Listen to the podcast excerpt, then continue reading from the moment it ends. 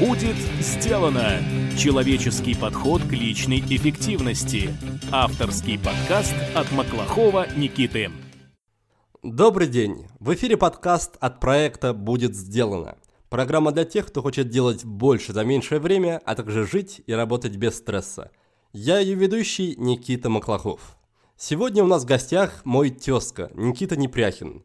Писатель, бизнес-тренер, телерадиоведущий – а также владелец тренинговой компании Business Speech. Никита, привет! Привет, Никита! А, спасибо тебе большое, что, несмотря на плохое самочувствие, нашел себе силы на беседу. И, наверное, в связи с этим сразу же задам первый вопрос. Расскажи, как ты обычно восстанавливаешься? Я знаю, что у тебя график очень плотный. Что ты делаешь, если нужно выступить где-то, а самочувствие или не позволяет, или вот-вот испортится, и нужно как-то эту ситуацию изменять в лучшую сторону? Да, вопрос замечательный, он, он тем более на злобу дня. Вот эта неделя было пять э, тренинговых дней подряд, пять выступлений. Очень тяжело, когда ты болеешь, а тебе нужно выступать, но это такова профессия, таковы нюансы, что ты не можешь, например, отменить. Да? Я всегда даю определение, а, что такое профессионализм. Профессионализм – это умение давать стабильно высокий результат в любой ситуации при любом форс-мажоре. Понятное дело, что это неправильно в общем и целом, например, работать, когда ты себя чувствуешь не очень хорошо, но такова наша жизнь, и если ты умеешь сконцентрировать себя, если ты умеешь поднять этот ресурс и настроить себя, то ты проведешь хорошее и обучение, и сделаешь хорошее выступление, независимо от того, как ты себя при этом чувствуешь. Вот в Крокусе в понедельник я выступал, у меня была и температура, и заложенный нос, но это удивительно, когда ты выходишь на сцену, я не могу сказать, что сразу проходят симптомы, но откуда-то изнутри рождается этот ресурс. Но в общем и целом, я думаю, это две составляющие. Это и профессионализм, стабильность, и это еще та энергия, которая дается тебе во время публичной коммуникации, потому что это всегда обмен, обмен энергией. Вот я вот так думаю. Ну, мне кажется, от такого профессионализма недалеко и до выгорания. То есть одно дело, когда ты выступил в Крокусе, а потом у тебя есть неделя отдыха, и ты можешь отлежаться тюленем, а другое дело, когда еще 4 дня за этим тяжелые следует. Согласен. Я, кстати, в этом плане-то и не говорю, что это правильно, и я прям так честно и говорю, что да, у меня все неплохо в карьерном плане, но то, что у меня действительно нарушено, это work-life balance. И я как раз не тот спикер, который выходит там и говорит, я, ребята, вот и тут успешны, там успешны, здесь вот берите с меня пример. Вот с меня не надо брать пример в части работы, потому что я реально трудоголик, это мой бич, и я делаю все возможное для того, чтобы сейчас как как-то перераспределить свое время и сделать так, чтобы все было гармонично. Поэтому я честно признаюсь, у меня есть большой перекос, и этот перекос идет уже много лет. Но вот, например, в апреле, опять же, не для красного словца и скажу, это был месяц, когда я работал без единого выходного дня. Я не могу сказать, что я все 28 дней выступал, но каждый день что-то было. Это либо были съемки, это либо были конференции, либо были гастроли, либо были тренинги, либо была внутренняя офисная работа, либо мы показывали какой-то перформанс, перформанс, либо мы его репетировали. Месяц я поработал, сейчас я на несколько недель уеду вот завтра, и я отключу все телефоны, я буду пополнять свою вот эту батарейку. Но это, кстати, неправильно. Неправильно месяц пахать как лошадь, после этого две недели отдыхать, потому что гигиена труда и отдыха как раз заключается в том, что это должен быть грамотный баланс. Но, еще раз говорю, это моя зона для развития, это правда. Куда ты вообще двигаешься в плане работы, с учетом того, что ты уже достаточно востребованный человек в своей профессии, я думаю, получаешь неплохие гонорары. Зачем тебе так убиваться каждый день, месяц от месяца? Вопрос не в том, что я убиваюсь. Это вопрос в том, что я беру на себя очень часто э, многие проекты не потому, что я не, недооцениваю или переоцениваю себя, а потому что мне реально это хочется и интересно. Ну, действительно, последние два года моя жизнь, она очень насыщенная в плане рабочего графика, потому что, окромя своей деятельности, я взял еще на себя бремя по созданию тренинговой компании. Если я не выступаю где-то или не провожу обучение, это означает, что в этот момент или в этот день я занимаюсь работой по части бизнес-спич, и это очень интересно. Мы разрабатываем тренинги, мы работаем над методологией, мы ищем новых людей, мы работаем с нашей командой, мы придумываем проекты. Просто сейчас такой период, И, может быть, я, конечно, себя оправдываю, может быть, это и дальше так будет, но я надеюсь, что сейчас вот тот момент, когда нужно поставить свое детище на рельсы, а дальше оно должно все идти уже на уровне автоматизма. Ну, не мне тебе рассказывать, что выстраивать э, процессы – это задача сложная, но она рано или поздно даст свои плоды. Ты упомянул, что сами по себе выступления тебя заряжают энергией и дают силы. А если помимо них какие-то у тебя повседневные небольшие практики или радости, которые тебе позволяют продержаться там до вечера и не сойти с ума от работы? Ну, есть, конечно. Я недаром вот э, тренинговую компанию посвятил коммуникативной компетентности. Я недаром все время повторяю, что самая большая роскошь которое подарено нам, это общение. Я действительно заряжаюсь от общения с умными, интересными людьми. И если я понимаю, что сил у меня не очень много, это, конечно, безусловно, идет вот э, фактор общения. Мне очень, меня всегда заряжает пообщаться с интересными людьми, благо их очень много в моем окружении, в моей команде. И это, конечно, взаимная поддержка. Это очень важно. И я всегда вот говорил своей команде, ребята, мы должны очень бережно к друг другу относиться, мы должны друг друга поддерживать. И даже если кто-то из нас капризничает, мы должны поддержать, встать в положение, предложить плечо помощи. Вот, поэтому, конечно, это вот поддержка моей команды. Она меня очень вдохновляет. Есть, конечно, и другие практики. Я очень люблю баню. Она меня прямо мотивирует э, на, на, на свершение. Она меня очищает.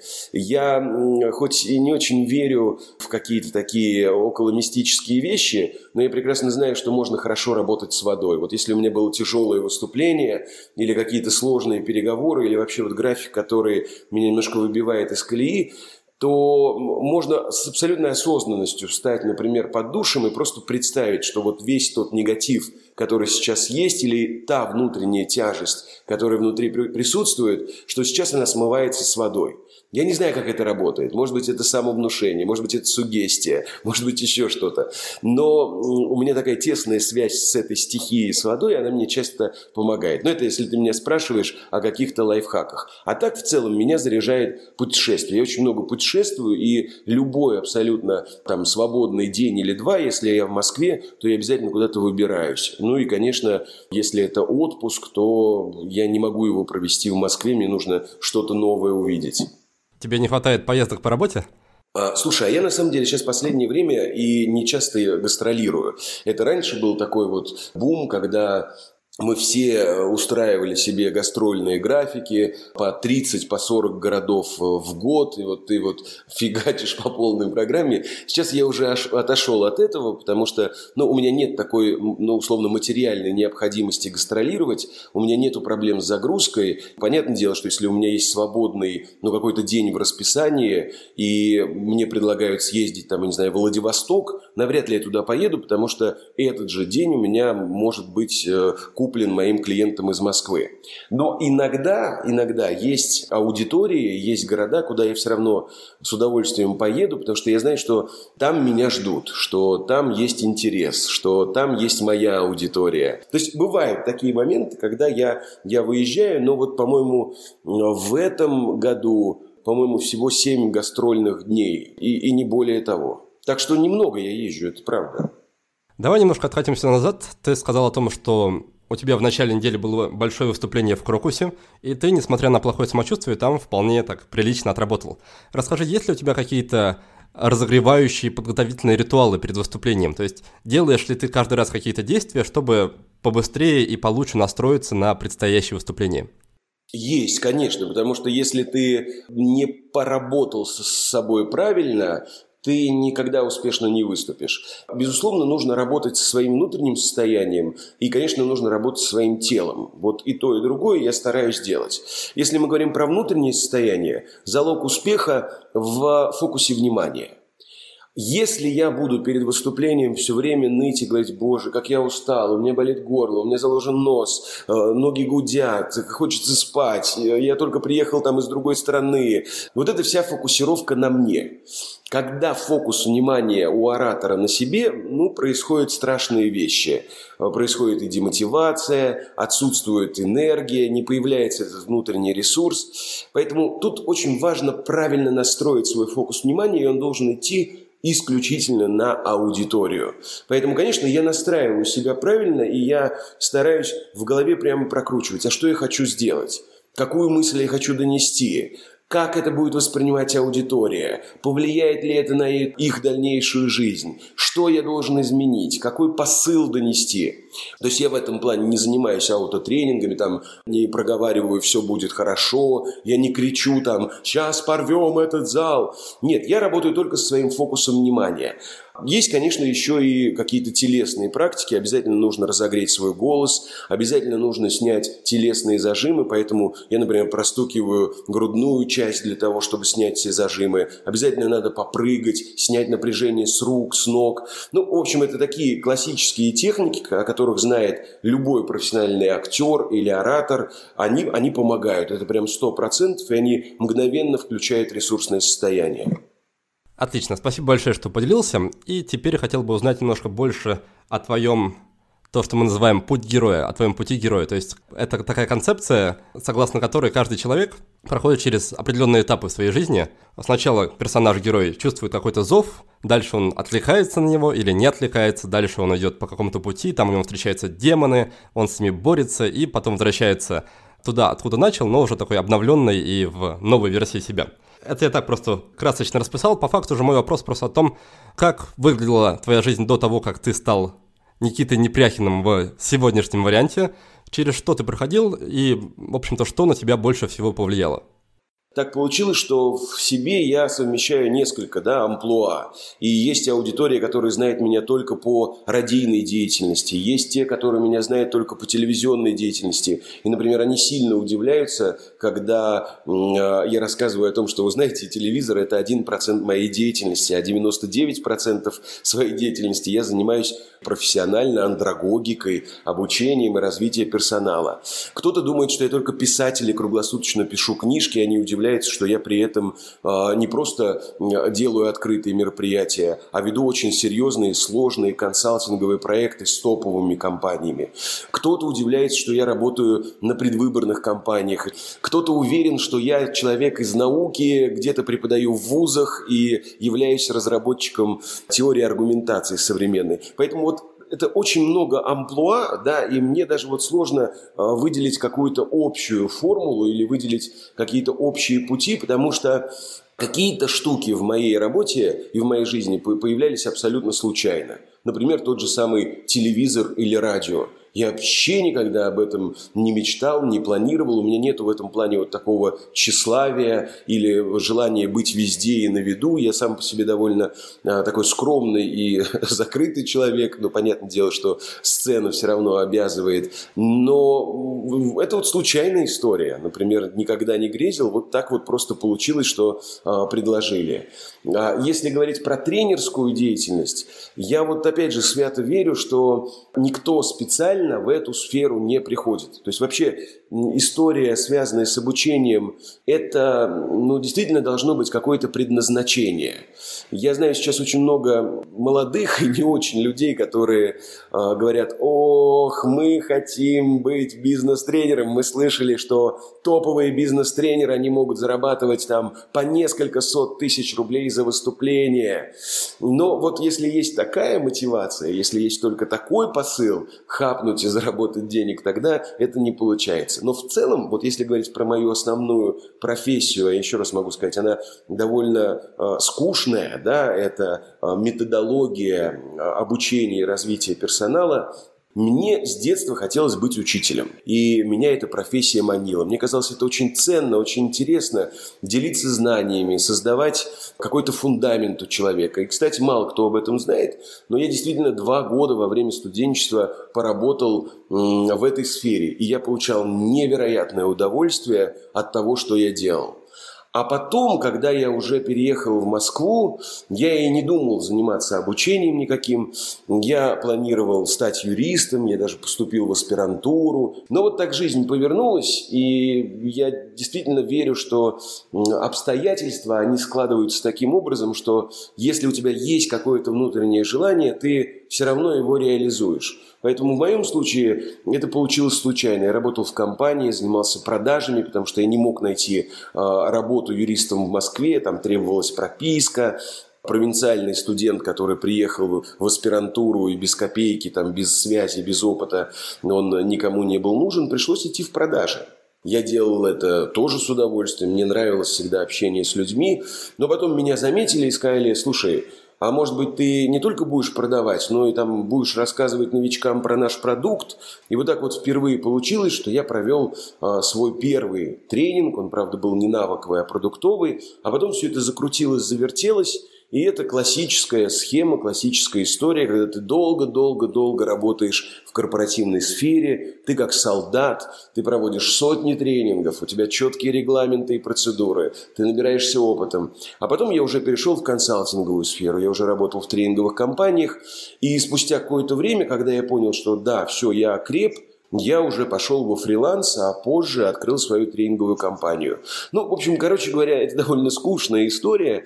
Я понимаю, что всегда хочется э, услышать э, такой сторителлинг, какие были перипетии, как повлияло некое чудо. Но в моем случае вот секрет некого успеха, если его так можно назвать, он звучит довольно банально. Пахать, пахать и еще раз пахать.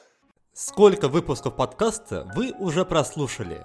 А какие советы и техники применили в своей жизни? Просто впитывать информацию бесполезно, надо действовать. Правда, что-то менять на практике оказывается довольно тяжело. Вроде и знаешь, что делать, но не делаешь. Или делаешь, но недолго. А если делаешь долго, то либо устаешь, либо срываешься, потому что не хватает ни сил, ни мотивации. Я сторонник другого подхода, более легкого, когда не надо с собой бороться и строить из себя супергероя. Я за то, чтобы менять свою жизнь маленькими шагами, медленно, но верно. Так можно добиться гораздо большего и в работе, и вообще в любой сфере – Предлагаю вам протестировать этот подход и на собственном опыте убедиться, что он работает. Приглашаю вас пройти курс полезного действия. Это моя новая обучающая программа, которая разом закрывает все вопросы по личной эффективности и работе с привычками. На выходе у вас будет новый образ жизни и новый образ мышления – вы будете работать лучше, достигать целей быстрее и меньше уставать. А главное, вы перестанете стоять на месте и страдать от того, что жизнь идет, а ничего не меняется. Курс длится 3 месяца. От вас потребуется всего лишь 40 минут в день. Не так уж много, если учесть, что результаты останутся с вами навсегда. Подробнее об участии в курсе полезного действия можно почитать на нашем сайте по адресу willbedone.ru game. До встречи на КПД. Ты упомянул такую область знаний, как андрогогика, обучение взрослых людей. Пожалуйста, расскажи про это пару слов, чем это фундаментально отличается от педагогики и на каких принципах вообще стоит строить обучение взрослых людей? Очень крутой вопрос, потому что мало кто об этом вообще задумывается и интересуется этим вопросом, а это ведь на самом деле принципиально важно. Ну вот когда я учитель, я прихожу, дети уже априори воспринимают меня как авторитет.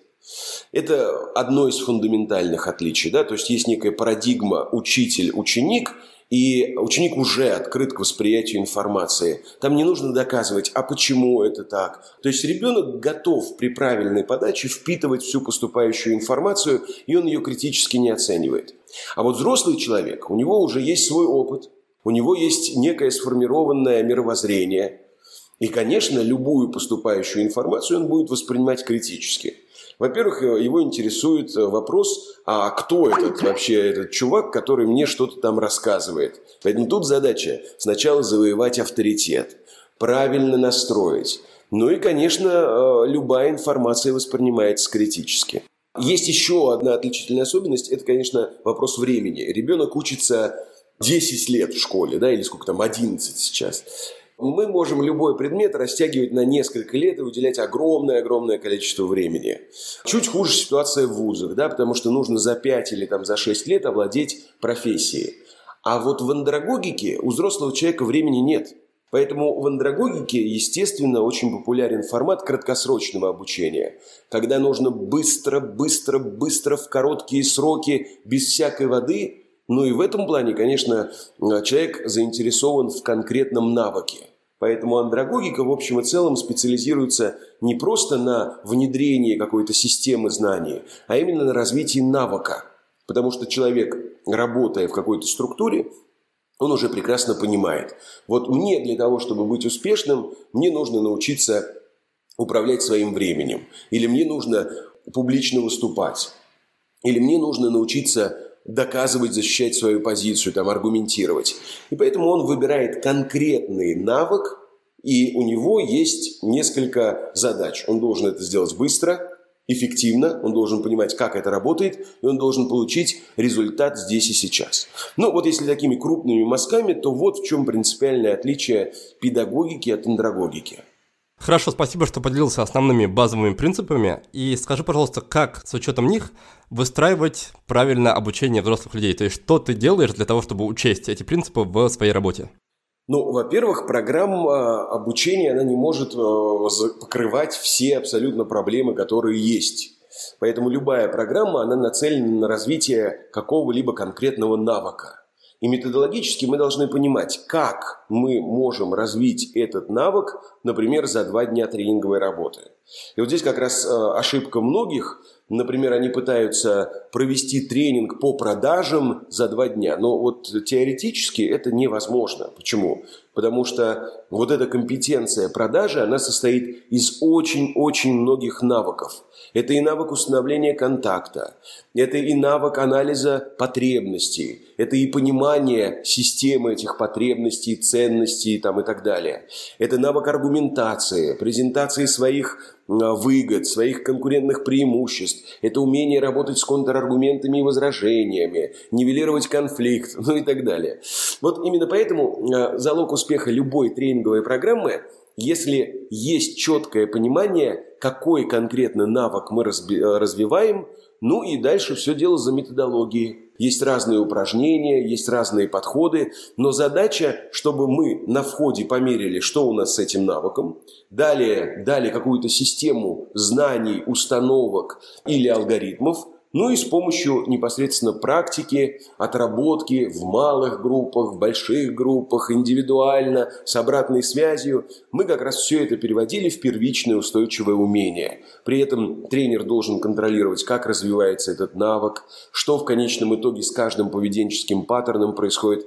Ну, короче, это действительно целая наука, и в этом плане мне, конечно, очень обидно, что а, сейчас у нас все абсолютно называют себя тренерами, но при этом, когда ты им задаешь простые вопросы, а вот, чувак, слушай, а что такое групповая динамика?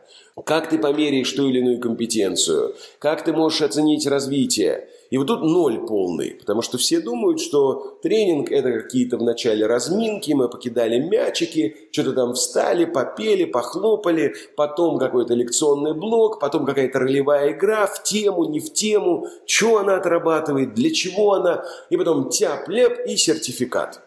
Конечно, такой подход, он дискредитирует вообще всю сферу бизнес-образования, но вот это, к сожалению, да, такая есть проблема и такой бич. Поэтому, например, у меня в компании, у меня есть отдельно отдел методологии, который как раз занимается вопросами андрогогики, вопросами методологии профессионально. И у нас э, тренер, он не просто ведет программу, но он ведет ту программу, которую опробировали методологи, которая прошла фокус-группы, которая доказала эффективность на практике, а не просто, что мы получили в финале там анкеты, и везде пятерки или десятки, и все говорят, о, как было круто, весело, интересно.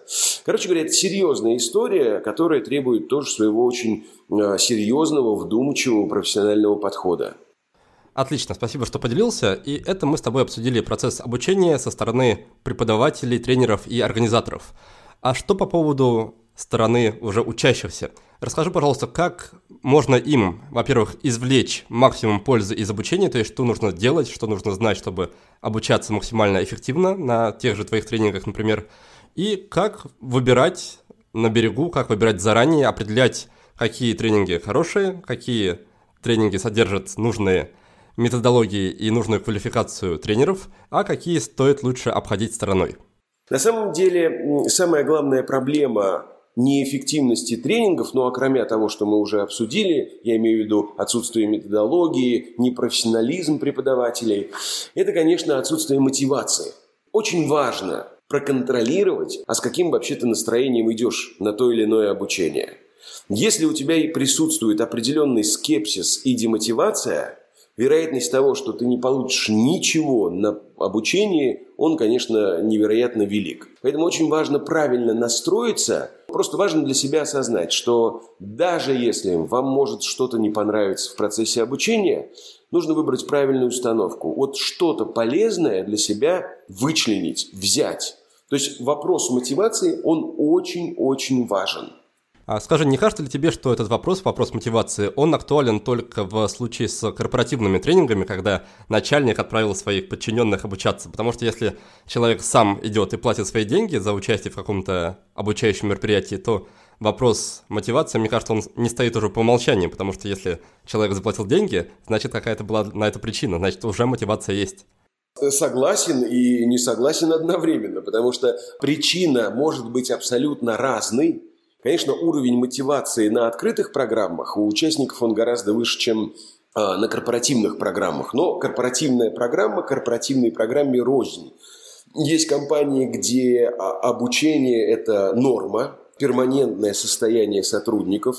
Это то, что не вызывает демотивацию, ну, это, конечно, в основном западные компании, да, где прививается вот эта культура постоянного развития. Но бывает, что на открытую программу приходят люди с, ну, со странными ожиданиями, когда неправильная мотивация, например, у участников на мои тренинги. Но очень часто ко мне приходят на открытые программы а, со следующей формулировкой. Они говорят, мы пришли посмотреть на Никиту Непряхина. Класс! Ну, посмотрели. Ну, что, что дальше? Вы можете прийти ко мне на любое открытое мероприятие, там, не знаю, на встречу с читателями, и мы с вами сфоткаемся, пообщаемся, кофе выпьем. Ты же понимаешь, что это не совсем правильная мотивация пройти тренинг. Но бывает такое. А бывает, например, вот у меня недавно был случай, когда пришел участник, и в самом начале тренинга я говорю, ну что, коллеги, а, давайте мы там познакомимся с программой, кто вообще видел, что мы будем а, разбирать, какие темы перед нами. Я, конечно, делаю анонс. И вот этот участник, он встает и начинает говорить, подождите, я что-то не понял. А где прогни свою линию? Я говорю, в смысле? Он говорит, ну программа же называется «Гни свою линию». Я говорю, а в чем проблема-то? Он говорит, ну я думал, что вы будете нам рассказывать, как гнуть свою линию, как идти наперекор всем, как никого не слушать, как э, деструктивно воздействовать, как манипулировать. Я говорю, слушайте, но это же название «Гни свою линию», там есть три слова. И вот если говорить про мой подход, то из этой триады мне кажется, что ключевое слово – это как раз линия. То есть эта программа не про деструктив, а наоборот про то, как выстраивать четкую, структурную, взвешенную, логичную линию аргументации. Вот, пожалуйста, тебе, Никит, пример, когда э, участник платит деньги, приходит, но у него, например, абсолютно не те ожидания. Ну, действительно, вот иногда такое происходит. То есть поленился просто открыть программу. Хорошо, это мы с тобой обсудили первый пункт, пункт мотивации. Что еще следует знать, о чем следует помнить людям, которые собираются извлечь максимум пользы из предстоящего обучения? Самый главный совет – это всегда понимать, что тренинговое пространство это то пространство, где можно и нужно ошибаться. А, многие приходят на тренинг, ну, может быть, это ошибка еще и тренеров, конечно, и они думают, что сейчас их будет оценивать. Они очень боятся э, что-то сделать не так, проявить свою некомпетентность. Это большая действительно проблема, но она решается, конечно, тренинговыми процессами, она решается тренером, но это еще очень много зависит от самого человека. Если я иду на тренинг показать себя и посмотреть на других, это опять неправильная установка. Тренинговое пространство – это то экологичное пространство, где можно и нужно ошибаться – где тебе дадут обратную связь, но ты должен быть готовым к восприятию этой обратной связи. Ты можешь ошибиться, и тебе за это ничто не будет, где у тебя есть возможность посмотреть на себя со стороны, увидеть те ошибки, которые ты, возможно, не замечаешь в своей регулярной жизни. Поэтому вот второй очень важный момент – это как раз не бояться ошибаться – Все зависит от правильной мотивации. Но второй пункт, он вот плавно перетекает из первого. На этом список пока закончился, да? То есть будет два пункта основных. Конечно, я могу сказать, что было бы неплохо что-то почитать перед этим, а, ознакомиться с методологией, узнать, чем может быть полезен специалист, там, преподаватель или тренер. Но это все факультативно. Если мы говорим про фундамент, то это, да, правильный настрой, правильная мотивация и не боязнь пробовать, не бояться практиковаться, не бояться работать. На твой взгляд, какие топ, например, 3 или топ-5 навыков, которые ты бы посоветовал освоить каждому состоятельному, состоявшемуся взрослому человеку, если он рассчитывает на какой-то успех в этой жизни?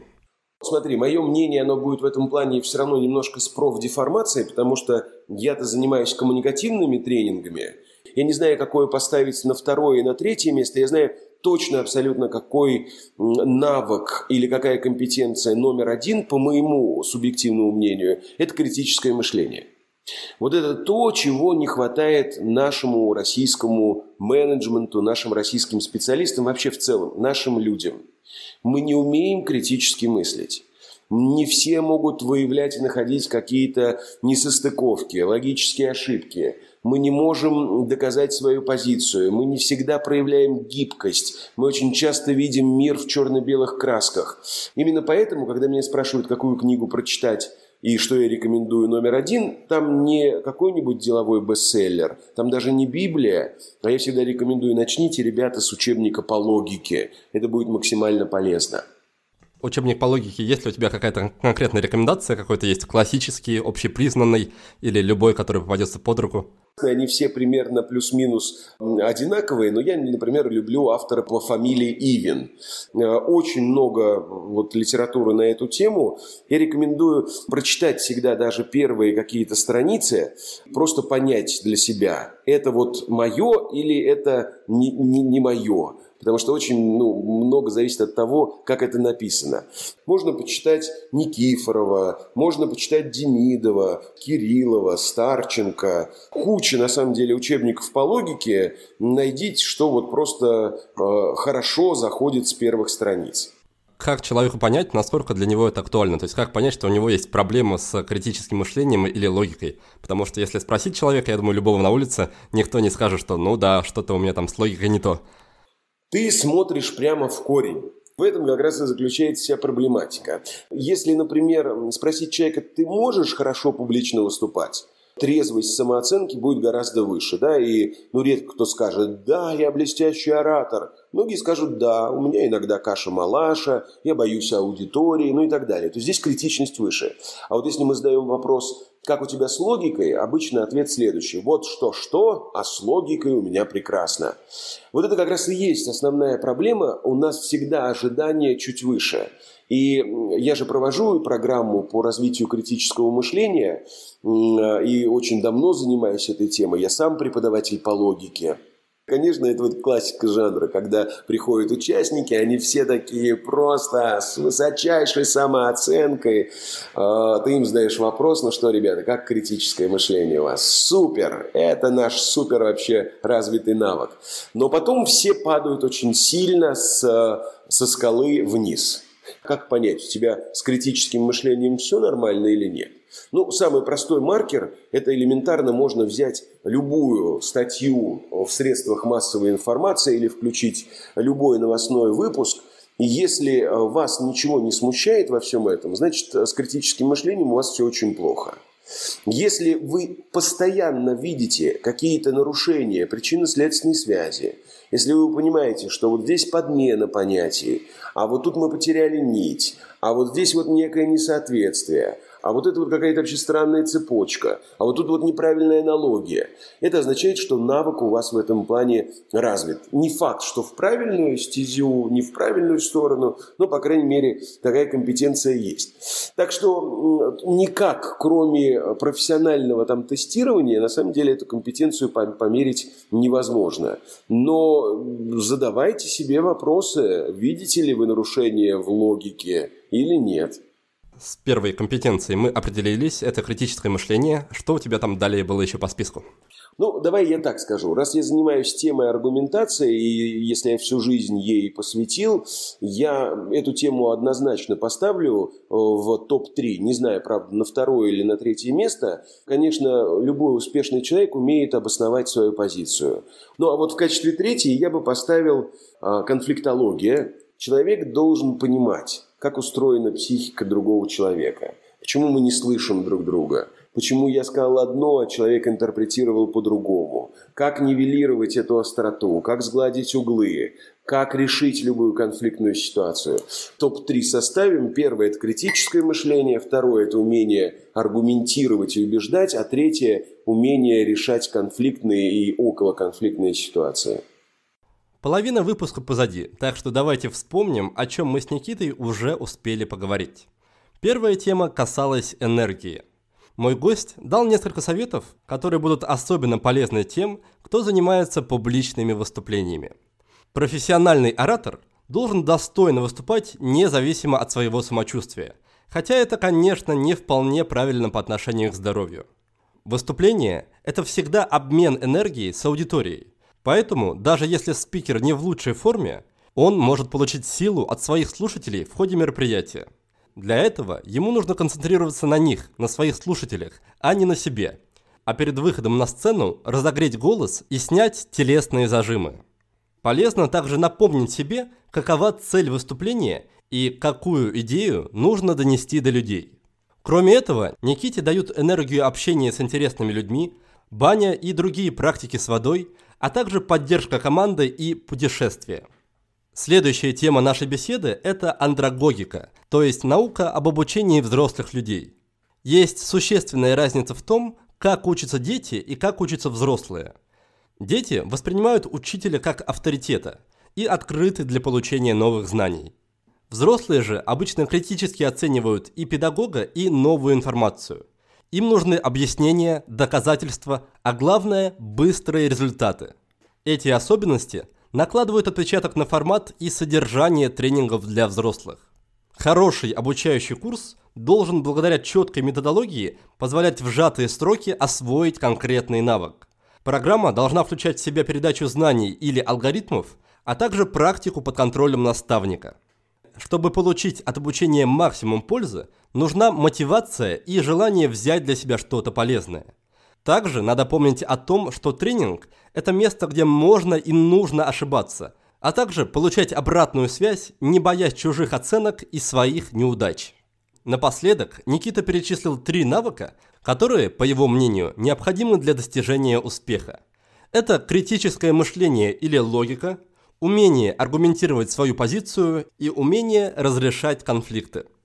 И теперь хотел бы обсудить с тобой такой момент – на мой взгляд, одно из самых слабых мест живых тренингов, живых коротких мероприятий, под коротким я имею в виду там 2-3 дня обучения, является то, что очень редко, когда человек за такое время успевает прямо внедрить, освоить какой-то навык, и для его дальнейшего закрепления нужна какая-то повседневная, ежедневная, рутинная работа, то есть внедрить привычку, практиковаться по там, 10, 20, 30 минут в день, и обычно у людей после тренинга до этого не доходят руки – и в связи с этим вопрос, как ты в своей работе обрабатываешь этот момент и какие ты вообще практики на тренингах по общению, по ораторскому искусству, по той же логике, какие практики ты рекомендуешь делать людям на повседневной основе, чтобы они про них вспоминали, 5 минут в день поделали, и таким образом какой-то нужный навык у них закрепился? То, о чем ты говоришь, это одна из проблем современного тренингового рынка. А, всем все понравилось, а в результате закрепления или перевода в устойчивый навык, а, к сожалению, не происходит. Смотри, для меня это большая проблема, потому что я я же долгое время работал по другую сторону баррикад. А, я возглавлял корпоративные университеты и как раз был заказчиком этого самого обучения.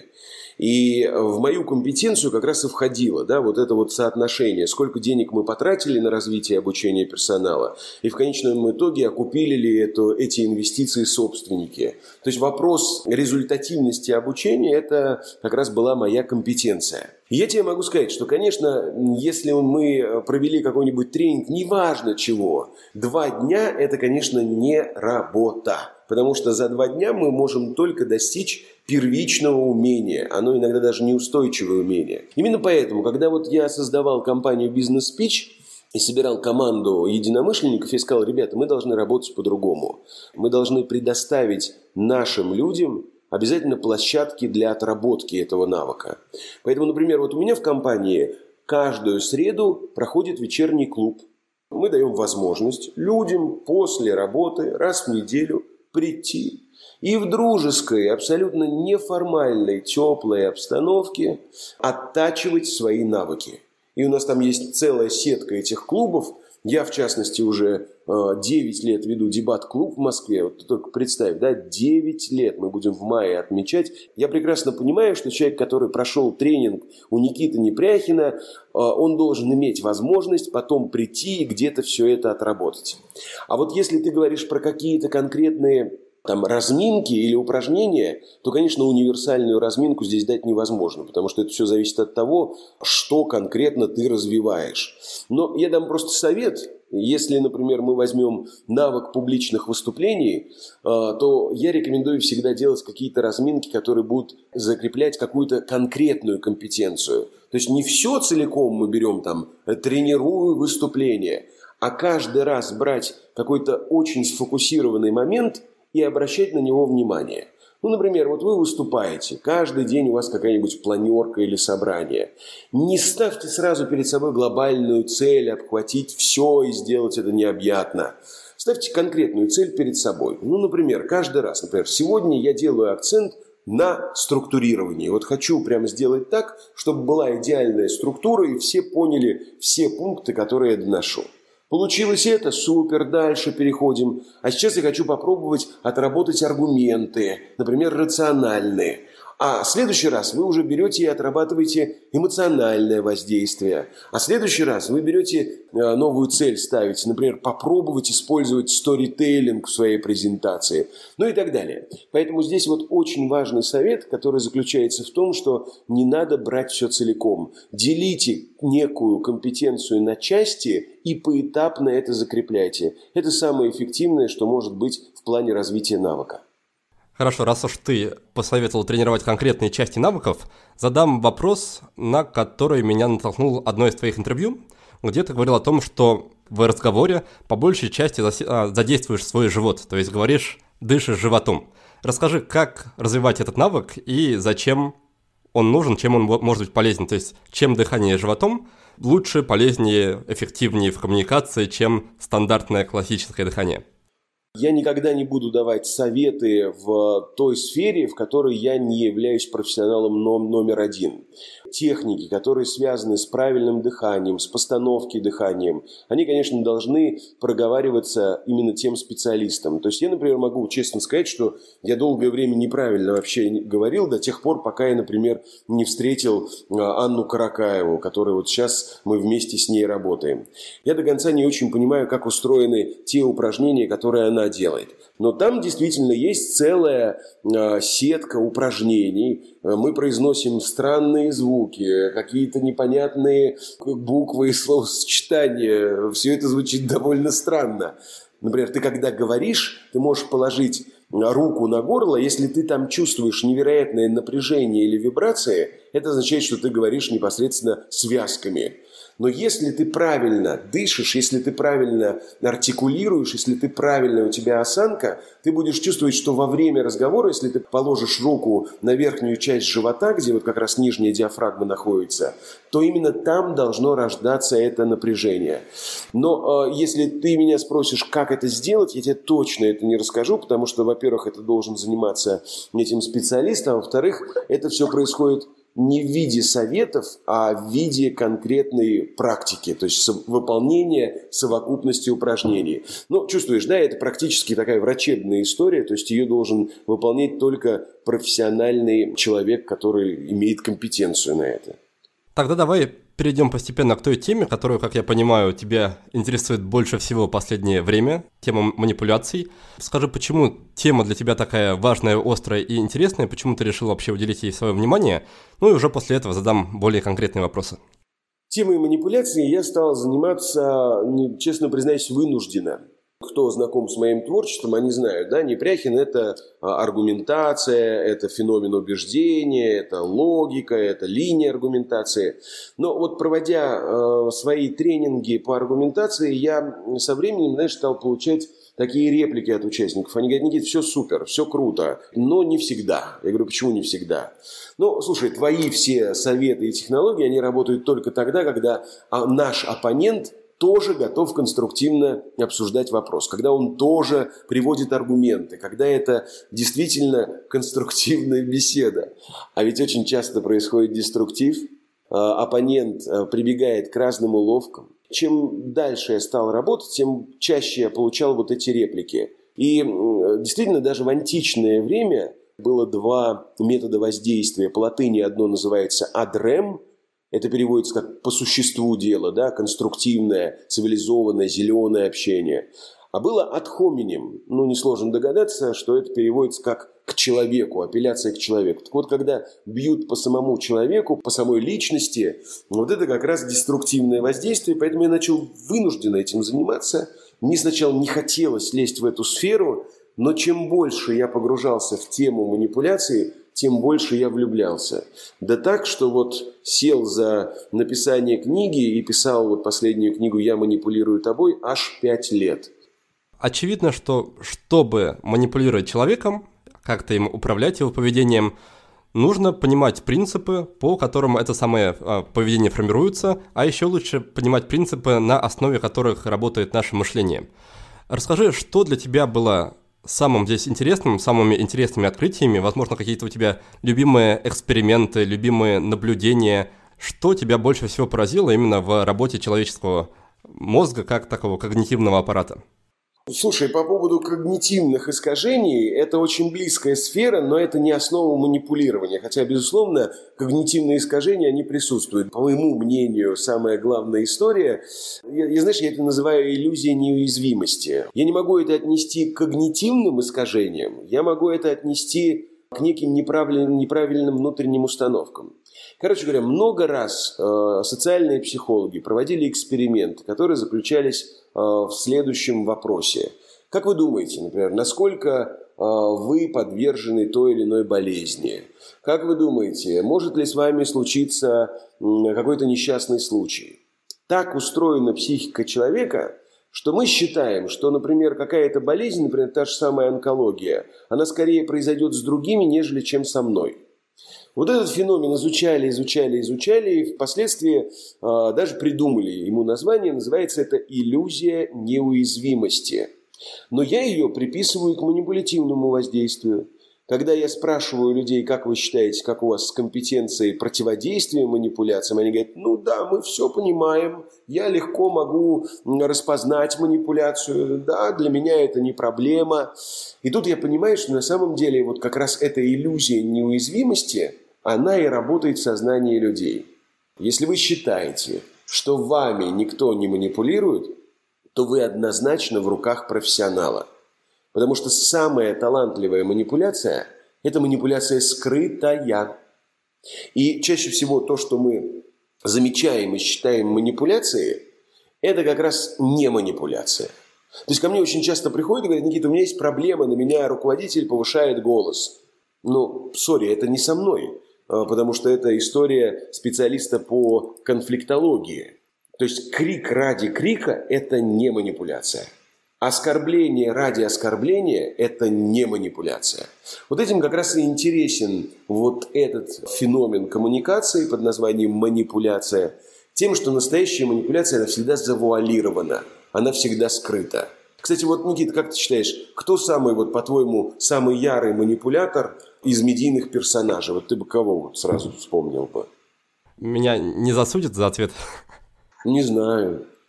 Всплывает наш президент, первый на ум. Угу. А, а вторым на ум?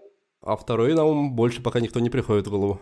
Если бы у тебя были когнитивные искажения, то, скорее всего, ты бы назвал тех людей, которые вообще никакого отношения к манипуляциям не имеют. Дело в том, что в сознании большинства людей самый ярый манипулятор – это, например, Владимир Вольфович Жириновский. Когда я спрашиваю, ребята, почему? Они говорят, ну как? Палец в рот ему не клади. Он такой агрессивный, он такой жесткий, он оскорбляет, он может подавить экспрессии. Но я всегда вот э, проговариваю одну простую вещь. Самый профессиональный манипулятор – это никогда не будет, знаете, такой карабас-барабас в открытую, который прям агрессирует. Это не деспот какой-то невероятный. Самый ярый манипулятор – это всегда наиболее улыбчивый, наиболее коммуникабельный, наиболее внешне доброжелательный человек, которому легко ввести в доверительное состояние любого другого человека. Поэтому я уж не знаю, как насчет там манипуляции, но действительно Владимир Владимирович, например, у нас является лидером по использованию логико-риторических уловок. И, например, он лидер по подмене тезиса. Он не отвечает практически ни на один вопрос. Если мы посмотрим пресс-конференции, то любой вопрос, который ему задают, он очень блестяще в этом плане маневрирует и уходит в другую а, схему. Пожалуйста, сколько у нас в этом плане стереотипов, мифов и э, главная проблема это то, что мы не понимаем, а что есть такое манипуляция на самом деле. Ты предлагаешь пересматривать выступление Путина для как раз для того, чтобы посмотреть на качественные примеры манипуляций и уловок в общении? Я не могу сказать, что это манипуляция. Вот, вот как раз ты знаешь, мы можем манипуляции посмотреть, когда есть некий диалог. Вот я могу диагностировать манипулятивность поведения – не в монологе, а именно в диалоге. В монологе очень легко диагностировать логико-риторические уловки. Например, ту же самую подмену тезиса. Э, да, когда вопрос один, а я отвечаю абсолютно на другое. Мы можем взять любую прямую линию и прям смотреть, какой вопрос, какой ответ. Этому можно поучиться, да, он делает это очень э, талантливо, очень витиевато, очень изящно, да. Если ты не против, мне бы хотелось сейчас а, рассмотреть некоторые последние а, российские или даже общемировые события через призму как раз твоих навыков и твоих знаний. А, например, там ситуация с блокировкой Телеграма или блокировкой других ресурсов и то, как это подается через а, СМИ и через социальные сети. Расскажи, как ты видишь именно со своей стороны, со своей колокольни, какие есть механизмы задействованы, какие там инструменты применяются для как раз для воздействия на инфополе? То есть что ты в этом плане замечаешь такого, что, наверное, не замечают другие люди? Вообще вот всегда запомните, если государству или, я не знаю, какому-то человеку нужно э, донести и убедить людей в какой-либо вещи, он всегда может прибегать либо к аргументам, да, и сказать, так, вот мы делаем блокировку э, Телеграма, потому что раз, два, три. Вот это будет конструктивно. А бывают как раз приемы манипулятивные, на них, например, основана вся пропаганда. Это всегда будет история, когда у нас будет обязательно метод а, внешнего врага. Потому что для того, чтобы а, всю аудиторию а, соединить воедино, мы должны ее натравить. Вот обязательно мы должны жить в состоянии страха. То есть для принятия любого решения нам нужно состояние страха. Нам нужен внешний или внутренний враг. А, мы же не знаем, почему в реальности а, произошла блокировка Телеграма, правда? И я а, не исключаю, что есть какие-то абсолютно и другие корыстные меркантильные моменты. Мы никогда об этом не узнаем прямо сейчас. Возможно, история нам это покажет. Но для того, чтобы обосновать свои действия, нам нужен враг, который нас обезоруживает. Это может быть кто угодно. Пятая колонна. Америка, которая хочет разбомбить. Ну и, конечно, когда нам говорят, что основная причина блокировки – это террористы, конечно, у большинства людей начинается вот эта вот массовая истерия. Есть много разных других методов, когда происходит перефокусировка внимания. Пресса всегда будет отвлекать население от тех ключевых событий, которые происходят. И если вы, например, видите, что в инфопространстве происходит какая-то невероятная сенсационная новость, которая просто высосана из пальца, имейте в виду, что в этот момент обязательно будет происходить ну, что-то, что пытаются скрыть.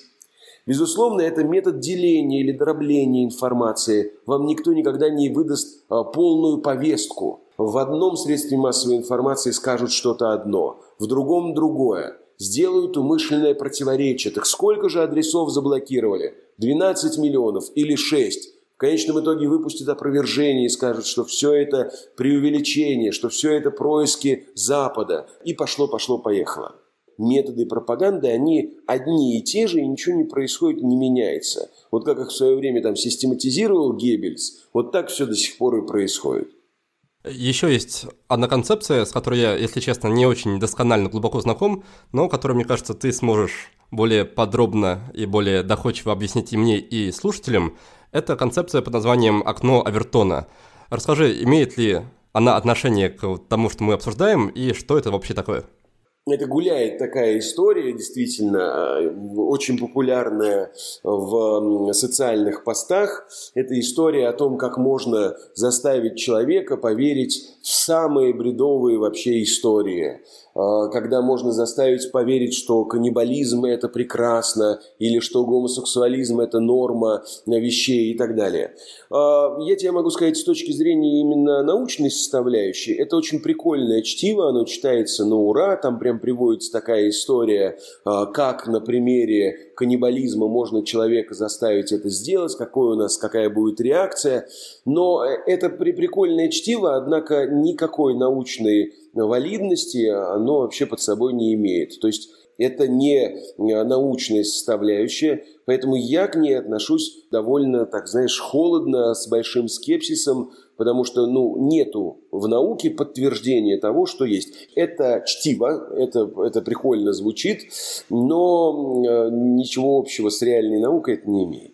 То есть ты не считаешь, что это имеет отношение к тому, что мы обсуждаем, например, с темой блокировок? Потому что, допустим, год назад трудно было вообще представить, что в России возможна какая-то интернет-цензура. Потом, бац, заблокировали, например, LinkedIn. Сначала это казалось там как-то странным, немыслимым. Сейчас, спустя год, это там уже норма вещей, никто про него не вспоминает. То есть здесь ты не видишь пересечений каких-то, да? Это абсолютно другое явление, которое вообще относится к классике жанра, потому что если мы говорим про как раз вот эту периодичность, то да, это немножко другой закон, но это уже речь не про окно, потому что в окне там немножко другой а, перекос и другой акцент поставлен. А здесь действительно есть четкая история. Например, если мы хотим сделать э, некую тотальную цензуру в интернете, если мы сразу скажем об этом, то, безусловно, никогда вообще народ это не примет. Нам нужно обязательно первым этапом народ напугать. Мы будем пугать обязательно террористами, мы будем пугать самоубийствами, мы будем пугать садомией, развратом, мы будем пугать тем, что скрепы рушатся, и вообще это аморально, не православно, не по-русски и так далее. После этого, когда есть определенный инфоповод, и нас будут пугать, кстати, если ты помнишь, э, например, э, некоторые законы, самые скандальные последние, все время что-то предшествовало. То была история с детскими самоубийствами, то тут э, со всех углов трубили про педофилов, то еще что-то. То далее, когда у нас есть определенный страх, начинается поэтапное воздействие. Сначала маленькое воздействие, что-то минимально отменили, потом больше, потом больше, потом больше – и у нас происходит естественное привыкание. Но в целом, э, я не знаю, как вообще народ на все вот реагирует, что происходит, потому что недаром нашу Думу называют бешеным принтером. Вот если бы у меня были волосы на голове, они бы вставали дыбом просто. Но ничего, мы уже привыкли к этому инфопространству, и заметьте, как мы реагируем уже на новости. Мы привыкли уже к этой дурости, к чему-то алогичному, и уже у нас не возникает какого-то шока. Мы говорим, а, ну да, опять очередная бредятина. Это же страшно. Но я не совсем уверен, что это то, что происходит полномерно. Я бы не стал вот здесь говорить о том, что есть какая-то невероятная, пролонгированная, очень хитроумная система. Потому что то, что происходит сейчас с Телеграммом, это выглядит как просто, ну я не знаю, какие-то жалкие попытки, как беспомощность, как какая-то детская реакция. Ах, вы ввели санкции, так все, сейчас мы и лекарства отменим, и телеграмм. То есть это ситуация, когда себе вот готов по пальцу молотком ударить, лишь бы вот было хуже моему псевдоврагу. Какой-то вот просто хаотичный, импульсный бред. Ладно, тогда еще вторая ситуация, наверное, чуть менее такая острая и повседневная, которую я хотел бы обсудить, это ситуация с сектами и попаданием в секты. На мой взгляд, секта – это как раз хороший пример того, как манипулируют людьми, и поэтому хочется тебя спросить, расскажи, что там происходит, почему люди так легко могут попасть в секту, но при этом так тяжело им оттуда выбраться, и что вообще нужно в связи с этим знать. Вот как ты считаешь, э, ведь манипуляция – это же всегда давление на чувства, это же всегда есть какая-то струна, какая-то мишень, куда пытается бить манипулятор. Вот как ты думаешь, какое основное чувство использует секта? Куда она давит, на что? Я думаю, что это чувство или неудовлетворенности жизнью в целом, то есть показать человеку, что его жизнь не настолько хороша, как могла бы быть, или чувство, возможно, какой-то отверженности, что в повседневной жизни у человека никто не понимает, а вот приходи к нам, и тебя поймут гораздо лучше. Ну, близко на самом деле, потому что ну, ключевая эмоция, которой пользуются секты, это, конечно, а, чувство а, страха то, что является фундаментом давления. Ну, смотри, давай будем рассуждать очень просто. Чтобы заманить человека в секту, его нужно прежде всего сделать уязвимым. Согласен? Да, да, звучит логично. Страх равно уязвимость. Когда я боюсь, я уязвим. Если у меня нету этой самой уязвимости или э, сугестии, то есть вот этой внушаемости, мне невозможно заманить секту. Если я боюсь, у меня начинается блокировка рационального восприятия, то есть уровень критического мышления, он падает. Холодный разум отключается, поэтому всегда жертву секта выбирает ну, из тех людей, кто находится либо в беде, либо на перепутье. Простой пример, э, потенциальные жертвы, про кого мы можем вести речь, это могут быть люди, например, после какой-то тяжелой утраты да, или крупной неудачи, кризис среднего возраста, они не понимают, куда идти дальше, с работы уволили, то ли дауншифтинг, то ли продолжать работать. Значит, это мы увидели контекст. Для того, чтобы страх усилить, человека надо изолировать.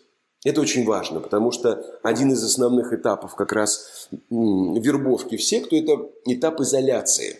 Нужно лишить жертву всей информации – ну и когда человек попадает, он может попадать туда под разными предлогами. Иногда это открытая история, да, когда человек прямо идет сознательно, э, он не думает, что это секта, он думает, что это, например, тренинг личностного роста какой-нибудь, или что это какая-то церковь, или то, что это психологическая группа поддержки. Следующим этапом всегда происходит э, изоляция. Задача изолировать вот этого нового адепта и прекратить вообще любую внешнюю связь с внешним миром. Ну а далее происходит удивительный психологический феномен, о котором я наверняка, э, думаю, и ты знаешь, и наши слушатели знают. Ты слышал про стокгольмский синдром? В рамках которого человек начинает любить того, кто его взял в заложники? Ну, это конкретная история, такой действительно парадоксальный психологический феномен. В общем и целом, а, о чем я говорю? Что после долгой изоляции первый человек, которого он встречает – и он начинает его воспринимать в качестве самого близкого, ну, понимаешь, чуть ли не, там, не мать родная. И появляется невероятное, иррациональное уважение, любовь, привязанность к этому человеку. Стокгольмский синдром основан исключительно на той же самой реакции. Под воздействием вот этого шокового состояния, под воздействием страха, заложники со временем начинают чувствовать своего там, захватчика или террориста как некого героя, они начинают оправдывать, сочувствовать, даже отождествлять себя с ним, видеть какую-то важную функцию. Да, я жертва, но я делаю это вот ради чего. Ну и, в общем, что происходит дальше? Получается, что нам нужно перевести все вот э, к некой формуле. То есть, по сути дела, нам нужно вызвать чувство страха, нам нужно лишить информации, нам нужно дать изоляцию, ну и дальше то, что многие психологи называют покормить с руки. То есть далее создается вот эта атмосфера э, любви, бережного отношения, защиты, такой родительской заботы. Ну и когда это происходит, тогда уже сознание наше готово к программированию. И дальше уже происходит довольно страшное программирование уже на ментальном уровне, чередование то наказание, то пряник, то кнут, то пряник. Это делается для того, чтобы все время человека держать в тонусе. Ну вот если вкратце описывать, да, не внедряясь в какие-то подробности, то сама манипулятивная схема, она будет выглядеть именно так. Во всем этом меня больше всего удивляет, поражает, что такое воздействие работает на людей, даже если они о нем знают и, в принципе, ожидают его. Я читал историю о девушке, сестра которой попала в секту, и девушка, пользуясь какой-то странной логикой, решила сама пойти в секту, чтобы оттуда свою сестру спасти, ну и в итоге осталась сама в ней там на один или два года, и там после того, как уже спаслась, постфактум описала свою историю, довольно интересная такая, слегка трагичная история, но факт в том, да, что даже если ты вроде как осведомлен, тебя это может не всегда спасти. Наше вообще поведение, человеческая психика, она иногда настолько логичная и рациональная, и когда ты начинаешь углубляться в эти аспекты, ты понимаешь, господи, чего только не происходит в нашей голове. Да, разные моменты. Наш разговор с Никитой подходит к концу. Пора снова подвести короткие итоги. Во второй части беседы мы продолжили обсуждать тему тренингов. Мой гость, как и я, считает, что короткие курсы не дают хороших результатов – за это время участники получают только первичное умение, но не успевают его закрепить. Именно по этой причине после таких тренингов участников приглашают на специальные площадки, где можно в дружеской обстановке отточить полученный навык. Далее Никита рассказал, как оратор может улучшить свои выступления. Для этого нужно разделить всю компетенцию на ряд навыков и каждый раз отрабатывать только один из них. Затем мы перешли к теме манипуляций. Качественная манипуляция всегда скрыта. Вы никогда не догадаетесь, что перед вами профессиональный манипулятор, потому что он дружелюбен и умеет расположить к себе. Манипуляции могут строиться на когнитивных искажениях, подмене тезисов, логических уловках и других приемах. Государственные власти обычно пользуются следующими видами манипуляций. Это перефокусировка внимания, дробление информации – и запугивание людей, чтобы они объединились перед лицом внешнего врага. Затем мы с Никитой обсудили так называемое окно Авертона. Это концепция, которая объясняет, как можно перевести какое-то социальное явление из разряда недопустимого в принятую в обществе норму. Так вот, мой гость утверждает, что у окна Авертона нет научной основы. Это всего лишь гипотеза и не более того. Напоследок мы коснулись темы зомбирования в сектах. Чтобы заманить человека в секту, Организаторы чаще всего играют на чувстве страха. Страх блокирует критическое мышление и делает человека уязвимым. Поэтому жертву обычно выбирают среди тех, кто попал в беду или же стоит на перепутье. Далее жертву нужно отключить от внешнего мира. И тогда в условиях изоляции и страха у сектанта развивается стокгольмский синдром. Он начинает чувствовать по отношению к организаторам секты доверие и симпатию, а значит, с этого момента ему можно легко внушить любые идеи. Далее же начинается зомбирование с использованием метода кнута и пряника, чтобы жертва всегда находилась в эмоциональном тонусе. Предлагаю постепенно переходить к нашей финальной рубрике. Рубрика называется «Пять в одном». В рамках этой рубрики я задаю гостям пять коротких вопросов. Первый вопрос будет касаться книги, которая на тебя как-то особенно сильно повлияла и изменила твою жизнь в лучшую сторону. Это логика, учебник по логике, я это уже упоминал. Это то, что я часто перечитываю и к чему возвращаюсь. Ну, в общем, у меня вот такая вот история. Ладно, тогда второй пункт, он будет про привычку. Такое действие, которое ты совершаешь на какой-то ежедневной основе, которое тебе приносит пользу, и от которого ты бы ни за что не отказался. То есть, если бы все привычки исчезли из твоей жизни, ты бы оставил именно эту. У меня есть очень хороший навык. Я э, умею и могу планировать в начале дня, то есть я прямо себе задаю вопрос, так, какие у меня ожидания от сегодняшнего дня, что я должен сделать, какая у меня задача минимум, какая задача максимум. А в конце дня я обязательно выделяю какое-то время, когда я, ну, меня ничего не отвлекает, и там вместо какой-то медитации я задаю себе вопрос – что было хорошего в этом дне? Что я сделал? Что получилось? Что можно было сделать по-другому? Такая саморефлексия – это вот то, что мне действительно помогает. Вот от, этого, от этой привычки я бы не хотел избавиться. Тогда третий пункт, он будет про вопрос, который ты бы посоветовал задавать людям самим себе почаще, если они хотят прийти к каким-то озарениям, переменам в жизни, трансформациям, к чему угодно. То есть какой вопрос следует задавать себе самому почаще – это однозначно вопрос «зачем?». Я что-то делаю «зачем?». Я, что-то происходит «зачем это происходит?». Ну и сюда можно добавить точно так же «почему?», но если все-таки говорить непосредственно не про научное познание, а про самого человека, то, конечно, это вопрос «зачем?». Тогда четвертый пункт, он будет про инструмент. Это может быть как что-то виртуальное, программное, так и что-то из реального нашего физического мира, что-то, что ты используешь на повседневной основе и что тебе как-то облегчает жизнь или делает ее как-то радостнее или веселее. Я пока еще до конца не, не понял и не, не проверил, как это работает до конца, но то, что происходит сейчас, меня это радует. Есть такая программа Strix, и это программка, которая позволяет тебе позитивные привычки устаканивать, вырабатывать, закреплять а негативные привычки, от них как раз избавляться. В чем суть программы? Ты выбираешь для себя 6-8 каких-то пунктов, и программа тебя контролирует.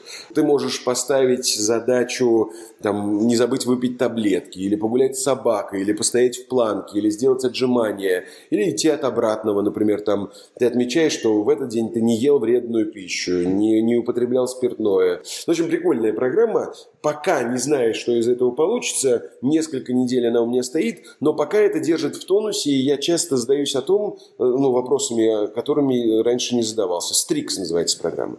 Спасибо. И пятый пункт напоследок будет про фильм. Что на тебя произвело впечатление? Мне очень понравился фильм «Три билборда». Правда, не ожидал, что в большой прокат выйдет такое талантливое кино. А так, в целом, я, конечно, для того, чтобы понять природу манипуляции, для того, чтобы понять природу феномена убеждения, я очень люблю, особенно первые сезоны сериала «Карточный домик». Там прям вот есть какие-то моменты, которые Э, ну, могут дать хорошие подсказки, может прийти озарение, могут прийти инсайты. Поэтому кому, кого интересует э, эта тема и кто еще по тем или иным странным причинам не смотрел «Карточный домик», прямо must have. А что ты думаешь по поводу фильма под названием «Здесь курит»? Да, я его лично очень люблю. Думал его с тобой обсудить сегодня в нашей беседе, но не нашел подходящего момента, решил вот напоследок оставить. Отличная работа. Э, более того, это не просто фильм, да, и книга есть такая же одноименная, тоже не менее популярная. Крутая история, которая как раз показывает о том, как в Америке исторически э, выглядело вот это э, искусство убеждения, пропаганды, донесения своей точки зрения – очень крутая история, но просто мне кажется, что она уже такая там избитая, и все об этом знают, вот прям, что я даже и не упоминал. Но если вы его не смотрели, этот фильм, или не читали книгу, то да, конечно, это тоже must-have, это просто такая уже классика, но это первое вообще, что приходит на ум, когда мы вспоминаем слово «манипуляция». Ладно, тогда напоследок я обычно оставляю гостям немножко времени, чтобы они могли пригласить наших слушателей туда, куда им хочется пригласить. Это может быть как интернет-площадки, социальные сети, так и какие-то мероприятия, которые ты планируешь в ближайшем будущем организовать. Так что у тебя есть там, полминутки, пожалуйста, воспользуйся ими, чтобы позвать или направить наших слушателей. Ох-ох-ох, давайте полезное дам, чтобы не было вот прям тотальной рекламы. Мы тут разработали очень крутой тест бесплатный, а, который позволяет определить свой доминирующий тип манипулятора. То есть вот ответить на вопрос, кого стоит бояться. Я рекомендую залезть на сайт книги «Я манипулирую тобой», прям скажу конкретный адрес. www.manipulation-book.ru slash test. Вот этот тест полезен, если вы хотите понять, кого вам стоит остерегаться. Ну а так, а, куда я могу пригласить, я настолько редко провожу какие-то открытые мероприятия, и удивительно, что они все пройдут в мае. Во-первых, всех приглашаю 16 мая в музеон, это будет бесплатное день рождения дебат-клуба. А если говорить про свои мастер-классы, то 18 и 19 я проведу в Москве единственный раз в году большой мастер-класс в формате edutainment, как раз который будет посвящен противодействию манипуляциям. Он будет называться «Я манипулирую тобой», ну и вся информация на незамысловатом сайте «Я манипулирую тобой слитно.рф» все кириллицей. Спасибо, тогда на этом будем постепенно уже прощаться. Еще раз благодарю тебя за интересную беседу. Спасибо всем, кто нас сегодня слушал. Успехов и до новых встреч.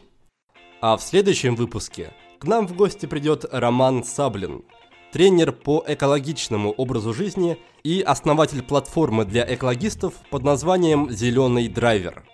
Мы поговорим о том, какие события могут подтолкнуть человека уйти с руководящей должности крупной компании и стать экологистом.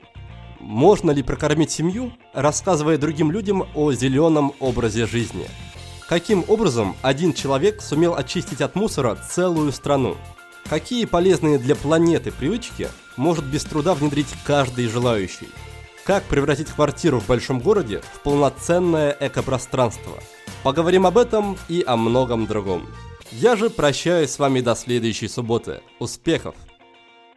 Вы прослушали очередной выпуск подкаста от проекта «Будет сделано».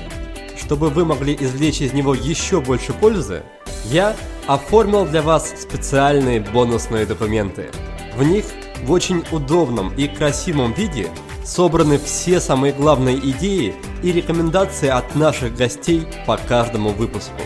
Напишите пару приятных слов на странице подкаста в iTunes или опубликуйте ссылку на подкаст на своей странице в любой из социальных сетей, а после этого напишите мне в личные сообщения или на почту, и я буду рад отправить вам эти бонусные документы. Также не стесняйтесь присылать мне обратную связь, вопросы, идеи и комментарии.